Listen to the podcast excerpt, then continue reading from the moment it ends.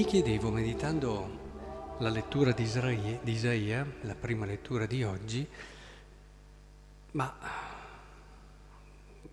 questa parola, no? come la pioggia e la neve scendono dal cielo e non vi ritornano senza aver irrigato la terra, senza averla fecondata e fatta germogliare, eccetera, così sarà anche della parola uscita dalla mia bocca non ritornerà a me senza effetto. E mi chiedevo, ma la parola di Dio così forte eppure trova la libertà dell'uomo.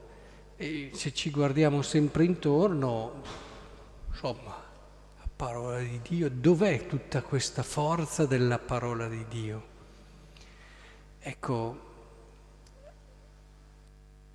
ero un po' fermo nella mia riflessione, poi sono andato avanti, sono arrivato al Vangelo, sapete che non credo che eh, siano casuali certe... E mi ha aiutato moltissimo il Vangelo a capire il senso di questa forza che c'è nella parola. C'è qualcosa nella parola che al di là di quello che sembra, che appare, ha una forza, un'evidenza di verità che alla fine la porterà a tornare a Dio con gli effetti voluti. E sapete qual è la forza della parola di Dio? Non so se ci avete fatto caso nel Vangelo. Gesù poteva sottolineare qualsiasi aspetto, no? Ah, dopo il Padre nostro, ci sono tante cose, poteva, finito il Padre nostro, dire, infatti, se voi non pensate a Dio, alla santificazione, eh, del suo nome, non entrerete nel regno dei cieli. O poteva anche dire, eh, se non siete totalmente abbandonati alla volontà di Dio, riprendendo la seconda cosa, del, voi non andrete.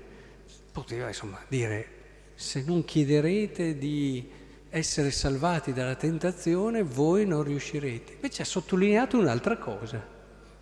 Eh, insomma, la preghiera più importante San Cipriano dice, è lì il criterio della preghiera, non possiamo metterla. Gesù ce la dà, ce la dona e di tutte queste cose importanti che ci dice in questa preghiera ne sottolinea una. Non sarà a caso, no?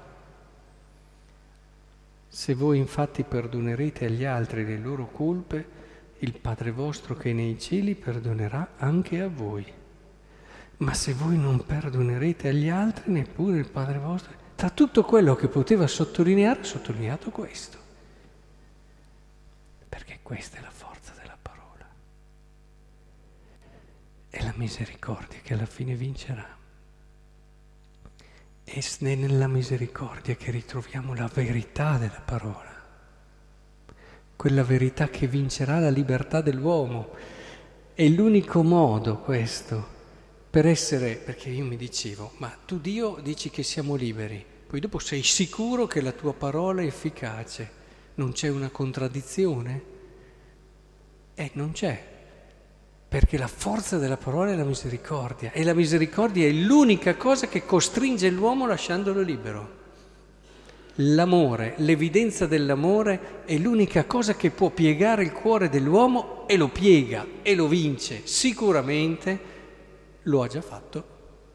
Guardate al Cristo in croce, risorto, è l'unica cosa, l'unica cosa che dà questa sicurezza di vittoria.